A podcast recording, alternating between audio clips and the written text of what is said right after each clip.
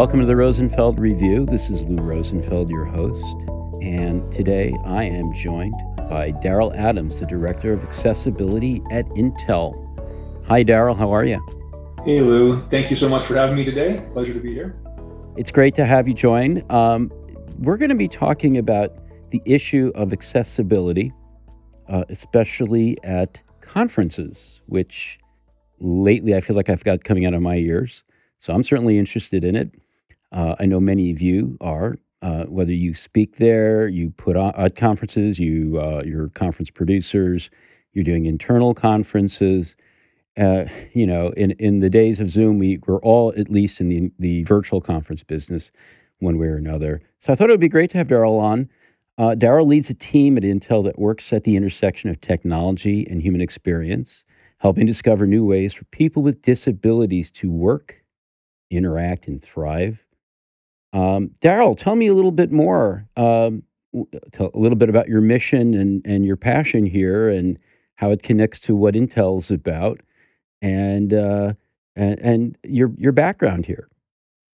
Sure thing. So accessibility at Intel is, there's a number of facets. One is the importance of making sure that, that, that Intel is a great place to work for employees with disabilities. So we continue to try to drive an inclusive environment, but really getting down to an, ex- an accessible environment for everyone.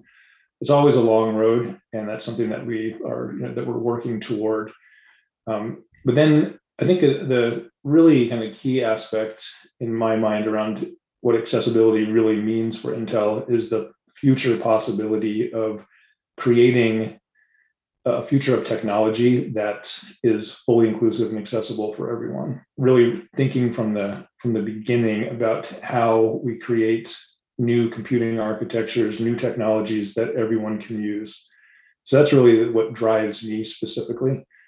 Um, and that really comes from a, a, personal space for me where um, i have uh, retinitis pigmentosa so i'm legally blind losing my eyesight from the outside in and I'm also deaf in my right ear. And so these challenges um, have really kind of shaped my perspective on working uh, with a disability, interacting with technology, how that can be a barrier, as well as how it can be of tremendous benefit. But it's always needing to be, we need to be deliberate in the way that we design technology in order to make it a benefit and not a barrier. So actually, I want to ask a little bit uh, before we get into the the conference side of things about that work at Intel. Now, I always think, like a lot of people, maybe wrongly, that Intel is primarily a technology company. Um, I also think of a lot of accessibility is less about the design of the technology and more about the application of the, te- the technology and how it's combined with with design really um, how much of what you do at intel uh, is about impacting the way that the technology itself is created versus how it's applied? So, Intel has a long history, over 50 years of innovating computing and actually creating computer architecture. So, really, the like the think of it as like the foundation of where we of how we design. So, today, if you're designing software, you're designing software that Uh, with, within some constraints around a, a 2D screen. You're expecting an input from a keyboard and or a mouse, and you're building, you're innovating, and you're designing around that paradigm. And that that computing architecture that that that that is the foundation of that experience is a is a culmination of a lot of the work that Intel does under the hood and the work that we do obviously with across the industry as well uh, with partner partnering with computer manufacturers, operating system vendors, that type of thing. So my thinking here is that when we think about true accessibility and true kind of user experience, user interaction with technology, it's I think smart to, th- to start thinking about what do we do beyond that that standard computer interface that we have today. Mm-hmm. We have to think about this also along the lines of if you if we look over time today we are just a, a, a single plot point on a graph. But if you if you see that graph out, say 10, 15, 20 years from now, computing power will be exponentially uh, will, will increase exponentially, and the types of the the capabilities that will bring to us, I think it, it stands to reason that we should be thinking beyond sitting in front of computers and typing and that type of thing for basically our primary mode of interaction. And I feel that um, this is where we can come and think about new computing architecture and how it's um, how we can evolve to take advantage of all the new capabilities that we see before us. Well, and, and you're reminding me that Intel's in this position to create uh, uh, computing architectures and also obviously influence many, many other players in the industry. So uh, I imagine there's a, a great almost uh, amplification effect you can have by being right there at Intel, thinking and talking about this issue. So it, it feels a little um, like we just moved from grandiose to now I'm gonna gonna take us to the very sort of nitty gritty of uh, being a person with disabilities who speaks at conferences. And I know you have a lot of thoughts on this. Uh, I'm certainly interested as a conference organizer to know what can be done to make it more welcoming, more inclusive for people to speak at uh, at conferences. Yeah, I think so. The conference context is is broad. Mm. Really appreciate the question of how how do we make conference experience for speakers more accessible? Uh, I think we've been having the conversation about how do we do accessible conferences for the audience for a while now, and it's it's important to, to consider the speakers as well. And I would say that you know it all starts at the beginning. So to me, accessibility, as we we always are thinking about accessibility as being present from the very beginning, from the first conversations. And so when you're planning a conference, it's not plan the conference and then figure out what we need to do with accessibility. It's plan the accessible conference from the start. Mm-hmm. From the audience perspective, that goes from that, that starts at the website and the the the um, approach that you take for registration, ensuring that's that's fully accessible. And then on the the speaker side is ensuring that you know, that you, you're open to uh, or giving the speakers the opportunity to describe what they need in terms of uh, an environment to to be able to effectively engage.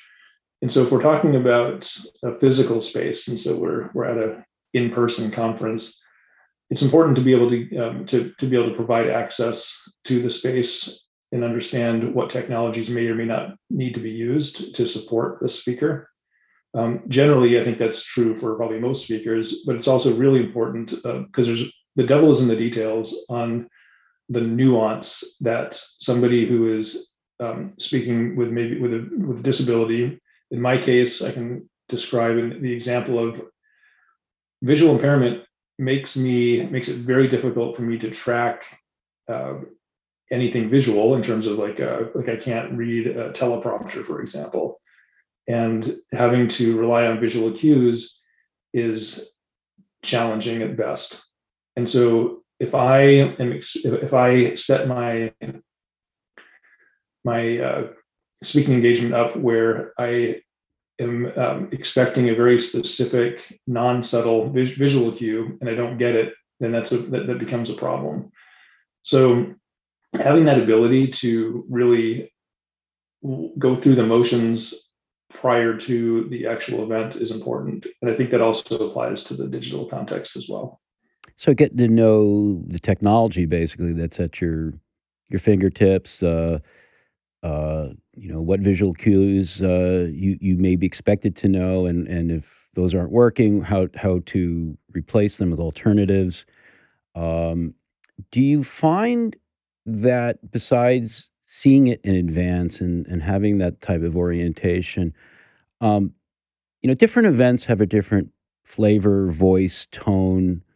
Um, is like, is is there any kind of correlation between, let's say, how formal the the feel of an event is and um, how much you are expected, for example, to present rather than discuss. Does that have any impact, or is that really more an issue of personal style, uh, regardless of accessibility issues? I would say that, well, so I certainly think it is a, there's a personal style aspect to that. I think, and this is also um, maybe a function of each individual's personal journeys with disability. This level of disability for a long time have, have learned the tips, tricks, techniques to to manage it and, and be able to um, to speak confidently in that in with, with, the tools that they have. Then I think a, a formal approach is is fantastic. Um, in many cases, and I think mine is one of them. Uh, my disability is progressive, so I feel like I'm never really quite an expert in the um, with the tools that I have because I'm continuously continuously needing to learn, and that kind of lends itself to uh, probably a more casual style, mm-hmm. uh, more, more, conversational. Because of what I like to do, and I think where I'm able to convey my ideas the best is through um, conversation rather than reading slides. And I mean, I couldn't, and I do think that actually, you know, while that is helpful for the disability context and for accessibility, I think it's also probably should be true in general. Amen. I mean, you know, I think this sort of more, we could call it casual, you could call it interactive, uh, maybe human is really ultimately the the way to look at it. But um, my gut is that re- removing pressure, uh, like following a tightly organized script, e.g., reading slides, is, is probably better for everyone in, every context who's speaking. Um, another question uh, Do you think a, a conference, let's say an in person conference organizer, should in, today be prepared not only to do the kind of orientation that you're talking about again not just really for for disabled speakers but really for all again it removes that pressure and, and makes people more comfortable but support um, remote speakers because that is sometimes uh, i would imagine a real benefit to disabled speakers is the option to speak remotely yes yeah i think um, and that also actually does address one of the more sort of uh, technical issues around the um, the transition of speakers. So if you are if you are on site and maybe a transition from one speaker to the next, and the new speaker is going to use maybe a braille display, or they're going to have some integration with an earpiece where they're listening to some audio cues or something like this. That's pretty difficult to do, um, or at least it's more time consuming than simply handing a mic to the next person. Um, so those are those are challenges. But then when we the ability to to uh, present remotely is probably the you know it's it's a, it's a great way to allow somebody to feel most comfortable in their environment and also then they're already they they own all of their the technology that they need to to be successful. The one caveat that i would i would note here is that as much as my um, my fit my hardware my physical devices are set up to you know, optimally for me i don't have control over the platform that's being used. So the software platform that the that the uh, conference is using. And that's a, that's something i think is really important to consider is when you're choosing the, the, the platform is choose something that is going to be accessible for most people or for, hopefully for all people but because um, you there not all platforms are created equal. And um, some are much more difficult to interact with visually than others. And that that really kind of puts a that makes it much more challenging um, certainly from a visual impairment standpoint. Yeah i mean our approach is just generally to use platforms that are the most generic. Uh, so conferences uh, being produced let's say in zoom. Familiar, obviously, uh, to many people, uh, speakers, uh, organizers, and, and such, but also my gut is that they're more likely to have had rigorous uh, accessibility studies performed than maybe more of a niche or, or boutique tool. Yeah, and I think so. Thinking about standard um, platforms that get a lot of usage, definitely a good starting point. I, I do think that um, there's an additional piece to this that is about how you use them. So Zoom in particular, you know, it's a, it's a simple platform, so that's always good. Simpler the better, in my opinion. Um, but then you need to know if you're going to go with like an automated captioning, then you let the your audience and your um, speakers understand that because that may be simple and it's better than no captioning, but you're going to definitely, you know, or most likely run into some issues with the the accuracy of those captions. So if somebody's relying on captioning, um, that's something to note, uh, especially in thinking about the speaker. So generally, you're thinking about captioning for audience uh, purposes. But if you have a speaker who is hearing impaired and is trying to follow a conversation, say on a panel, for example, mm-hmm. they're also then going to be needing to be able to see those captions and maybe be relying on their their accuracy. So that's an important thing to consider. Um, and additionally, you know, for for say if you have a, a deaf speaker who is going to be using ASL interpretation, um, making sure that you have that uh, that flow uh, well integrated in Zoom, ensuring that you're pinning the interpreter correctly and that everybody has a great connection. Because if you think about, you know, generally an audience or a speaker might have a little bit of tolerance for a poor connection for video, um, as long as the audio is clear. But when you're doing ASL, you really need to have a clear video connection in order to avoid issues with, um, you know, with, with breaking up the, the flow of the conversation. Yeah, I, I as an organizer, uh, uh, if you have any type of distributed uh, actors, let's say, you know, someone doing ASL here, a speaker there, uh, I get really nervous about things like lagginess and, and, what that could do to the whole flow, not only for the speakers, but for the audience as well.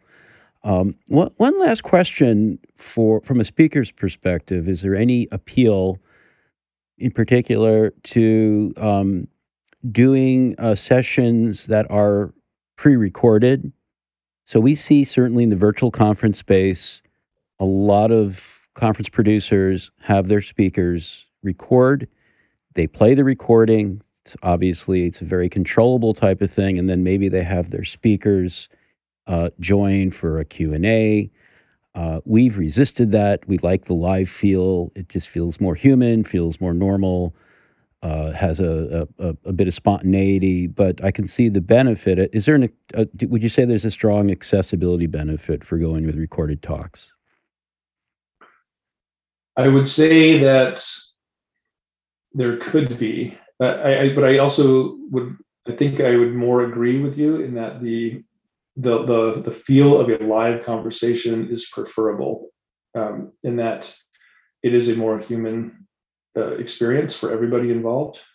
And there is, you know, the, the downside of that obviously is that you, if you're live, then you're, you're unable to edit and redo.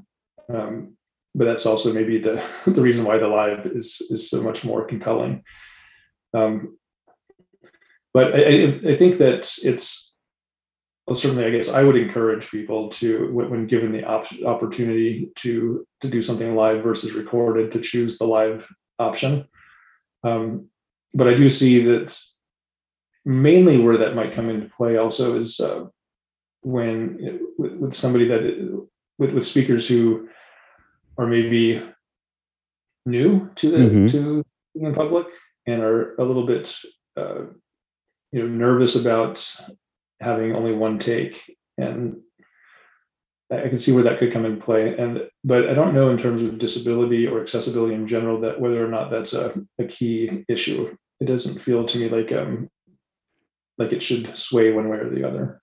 Well, the the takeaway I have from this discussion about accessibility for for speakers is I'll, I'll take a um, I'll take a page out of the accessibility book, uh, Web for Everyone, that we published by uh, Sarah Horton and Whitney Quesenbery, which is um, uh, you know, it's really an accessibility first thing. If if we think about accessibility from the get go, as you're saying, not as a, a overlay later, but from uh, the speaker experience from the get go, it's a better experience for all speakers. Um, with that, we're going to take a quick break. Uh, when we come back, we're going to talk about accessibility for disabled audiences. We're going to try to take a crack both at virtual and in person, and maybe, maybe even in uh, the hybrid experience. We'll be right back. Hey, it's Lou, and I want to put in a plug for a very special experience that Rosenfeld Media is uh, putting on. It's the Design at Scale 2022 conference. It's taking place June 8th through 10th, and it will be 100% virtual. Why are we doing this conference? Well, first of all, it's the latest edition of a conference that's taken a lot of different shapes uh, over the last seven or so years. It was the Enterprise UX conference for a while, then it was Enterprise Experience, and the last couple of years, Design at Scale.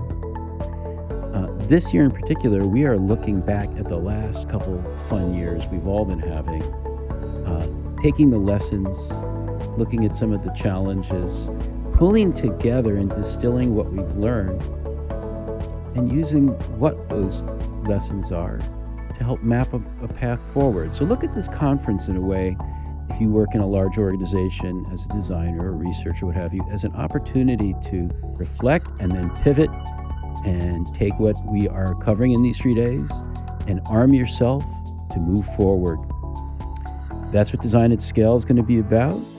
Uh, if you want to know the themes, the first one, we have a whole day on this, is design practices in times of crisis. The second day is all dedicated to design processes for a new normal. And the third day, the third theme, is design people caring for individuals and teams.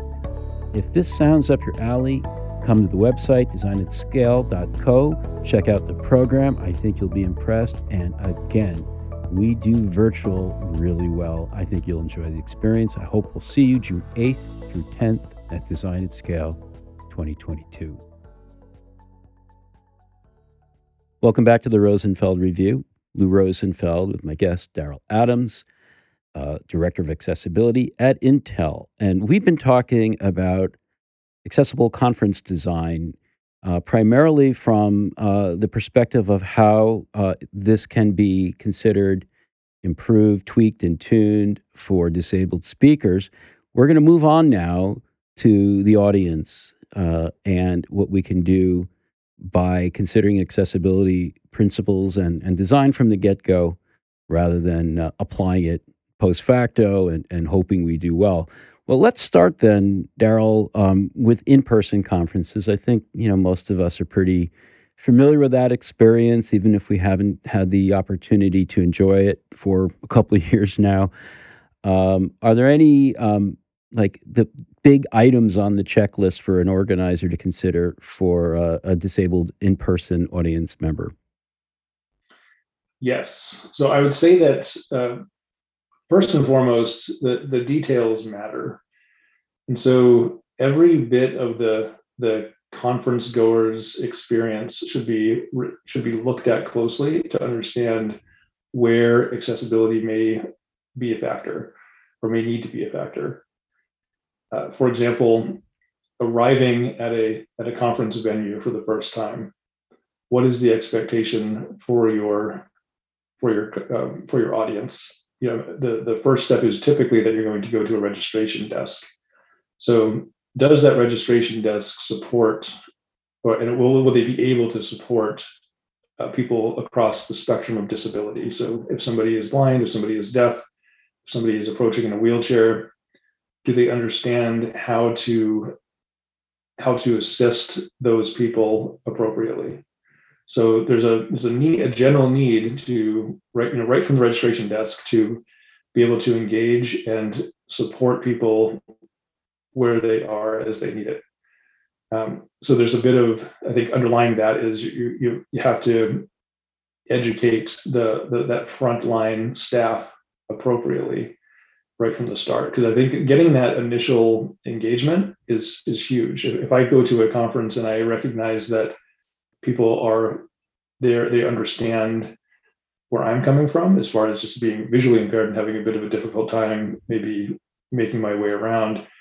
That's that's a really big difference because otherwise the the feeling is I'm lost in a sea of people and I'm maybe I'm fairly anxious about this because I, I don't know where I'm going, I'm not sure who to ask, that type of thing. So having that type of support system right at the front is a is a great start. Um, just along those lines, it, it makes me think of people um, who are like fully vision impaired. I, I almost wonder if navigating a new space, like a, a conference space, like you know, look for these doors, you know, go, you know, go to the you'll you can get to the registration desk. Uh, it'll be to the left, and et cetera, et cetera. Is there any kind of audio mapping uh, that conferences or, or in other contexts maybe uh, you've seen work um, almost like having uh, an audio version of, of of where to go, how to orient, how to navigate the space. Sure. Yeah. Interestingly, we we, we are doing some work uh, at Intel with a company called GoodMaps, which does indoor wayfinding, indoor mapping, primarily for people who are blind or visually impaired. And so this is you know fairly new technology that allows somebody to use their mobile device very similar to how you would use the GPS in your car. Mm-hmm. So you can you can plug in your your destination and it will give you step-by-step directions for how to get there, and then also provide points of interest along the way if necessary or if, if wanted. This is new in that, and it requires the, the, the venue to be scanned initially, and then in order to uh, enable that that service. But with, I think it's really promising because I because I think that it kind of addresses that key element of um, of the unknown. It removes mm-hmm. some really some significant variables. And I think that's maybe the name of the game here is to how do you remove as many variables as possible for your guests? Um, make it very clear. So in one sense, the the the indoor wayfinding or navigation system is fantastic. Um, coupling that with the ability to or maybe having a kiosk that is just a, like a concierge type of thing that where somebody can get full or get gain assistance that that they need, depending, you know, regardless of what specific assistance assistance that might be. Um. And you know, so uh, yeah, uh, that sort of sense of like the idea of audio signage. Uh, I love that the technology is is coming for that, and it actually technically it doesn't sound like it would be necessarily the, the hardest thing. Just a really good application of existing uh, uh technologies.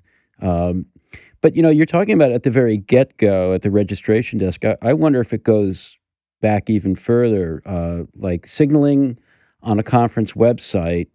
Uh, that's often the first place, or uh, for an in-person conference, venue selection from the get-go is, is is really challenging. So, just as an example, we're based in New York City. We do a lot of our events in New York City.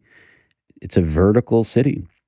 Uh, it's not as accessible in terms of public transportation as we would like it to be, but then the, the venues themselves are often on multiple floors, uh, may not be a whole lot of elevator capacity.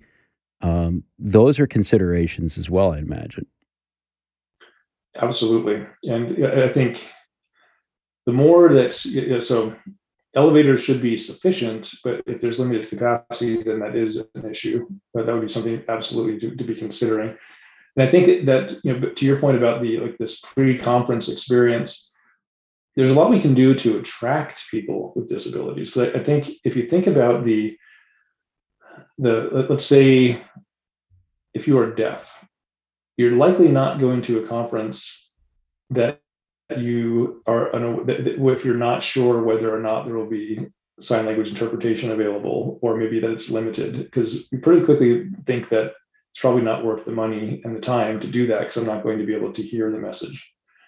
So if we turn that around and we and we start advertising more broadly about how we are supporting various disabilities so we, we, we state very clearly that we're going to have every all sessions signed and as, as well as captioned, as well as um, support for uh, wheelchair access and um, blind and visually impaired services. We state those explicitly and describe how we expect to support that. Then we can start actually engaging people with disabilities more and getting more, you know, having them more likely to show up at our events. It's kind of a chicken and egg problem. Uh, today, I think a lot of events look at their audiences and say, well, we don't have a lot of people with disabilities that we need to make all these accommodations. And the reason for that is because the, the event isn't isn't and hasn't historically been accessible to begin with. So we need to get ahead of that and start really communicating and advertising to that disability community and then supporting them. And probably also importantly is there's nobody does this perfectly. And so as long as we're deliberate about wanting to do this well and then learning from each experience like learning what didn't go well and, and addressing it and applying the the the so you know creating new solutions for new events and just growing over time that's the key.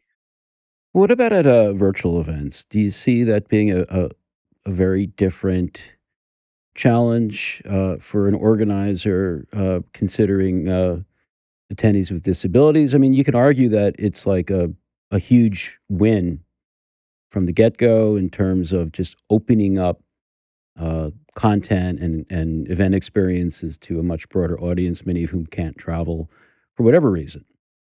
So, a virtual event is going to bring far more people, far more diversity into the, into the conference, into the event.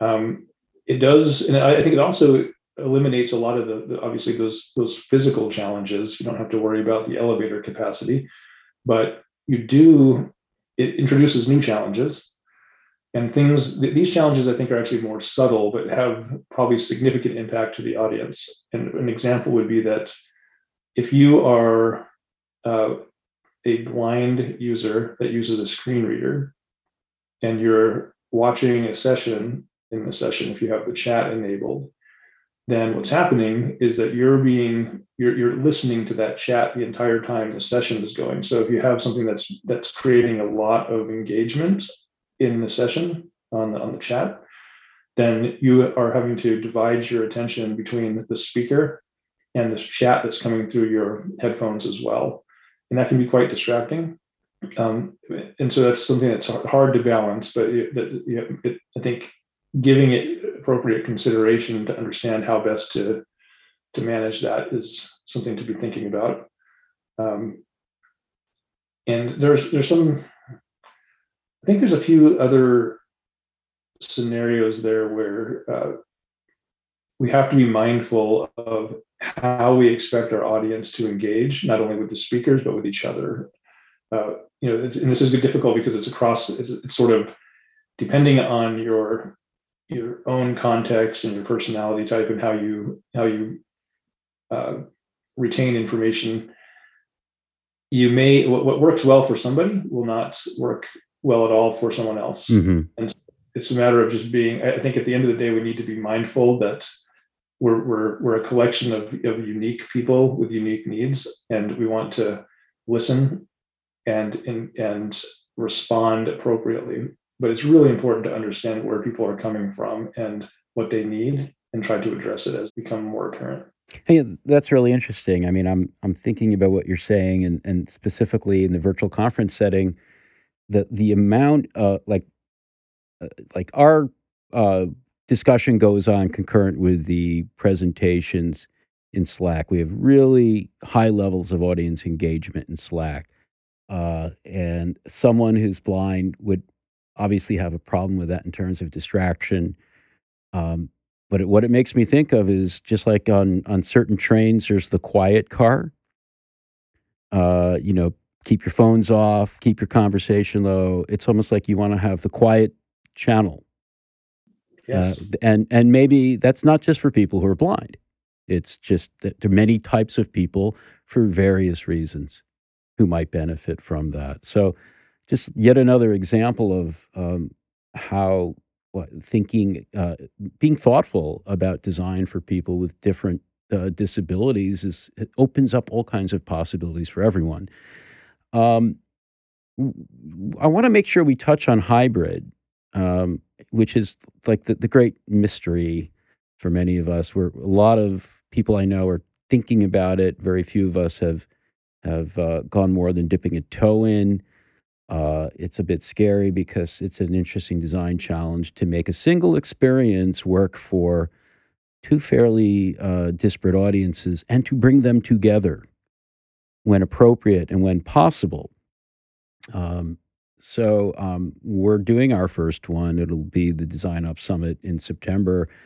Uh, been a lot of interesting, fun work designing for that, but we haven't. It's good timing. I'm glad I'm talking to you now because we haven't really thought too much about accessibility in that particular context. I wondered if you've encountered people who are thinking about this and have maybe already had some experience.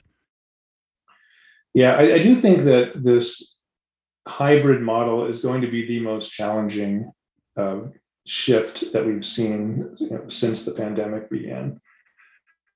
Um, the, the challenge is going to be more it, it is a technology challenge and so I, I, think it is completely solvable but we're going to probably make a lot of mistakes along the way there i think it's really important to not underestimate the complexity and the challenges around audio in a hybrid model um, if you have a room with full of people or say a room with people around a table and then you have a number of remote participants. The audio in the room is always more difficult to hear when you're when you're on the line, on when you're the remote participant. And so we need to think of ways that that help resolve that. And the idea would be, as an example, that each of the in-room participants has a mic of some sort, and that we're uh, that testing these models in advance to understand where um, you know how best to optimize everybody's individual contribution it's really really distracting listening to a room that is echoing and people are talking over each other and some people are loud and some people are, are soft and that's in the best case and if you have a hearing impairment of any sort you're probably getting getting no value from that mm-hmm. experience and alternatively when you are in the room uh, it's we have to make sure that we have a model, an engagement model visually to help remind people that there are participants that are not sitting next to them. Um, and so, we, you know, we can do this today with video technology, but there's a lot of, I think this is another area where the, the nuance and the details matter. We, we need to come up with really seamless models that we to display remote participants um, when that's appropriate to ensure that they're not being left behind and that they're being engaged and not uh, they're not an afterthought if that's the type of really uh, conversation that's happening and we need to really just continue to maximize and optimize the audio in particular the audio in the room. Excellent points. And and just to to maybe step back and summarize don't let the perfect be the enemy of the good. Keep experimenting. And uh, and you've made a really important point about being thoughtful from the very beginning. Uh, and this is, you know, a, really important point in design in general is is that thoughtfulness for all important audiences. You know, again, from the start rather than after the fact. Um, we're going to have to wrap up, which is a bummer because you, I know we've already gone a little longer than we thought, but there's just so much we could talk about here. Maybe we'll have to have a part two at one point. Um, but Darryl, I wanted to ask you in uh, Rosenfeld Review tradition if there's uh, anyone or anything that you've been learning from uh, lately that you want to shine a bit of light on for our audience. Sure thing. Yeah, so we, we have a, a, a book that we typically recommend to Intel folks when they're um, just starting their accessibility journey or needing to learn and understand more about disability. The book is called Demystifying Disability, and it's by Emily Ladau. And it's I really I, I can't say enough good about it. it. It is a book that is simple to read or, or listen to. In my case, it gives you the, the vocabulary and the tools that you that you need to have in order to to have respectful um, engaging conversations with people with disabilities. Uh, it just really kind of opens the door to the whole community and gives a really nice kind of overview and understanding of the, the, you know a lot of the differences and the complexities that that we have to navigate. So um, not a lot of time to invest in that book uh, as far as far as it's you know it's a, it's a fairly short read, but you'll guaranteed to gain some um, some valuable insights from it. Well, short reads are the best reads. Demystifying Disability by Emily Ladau. And Darryl, thank you so much. Great discussion. Again, I wish we had a little bit more time.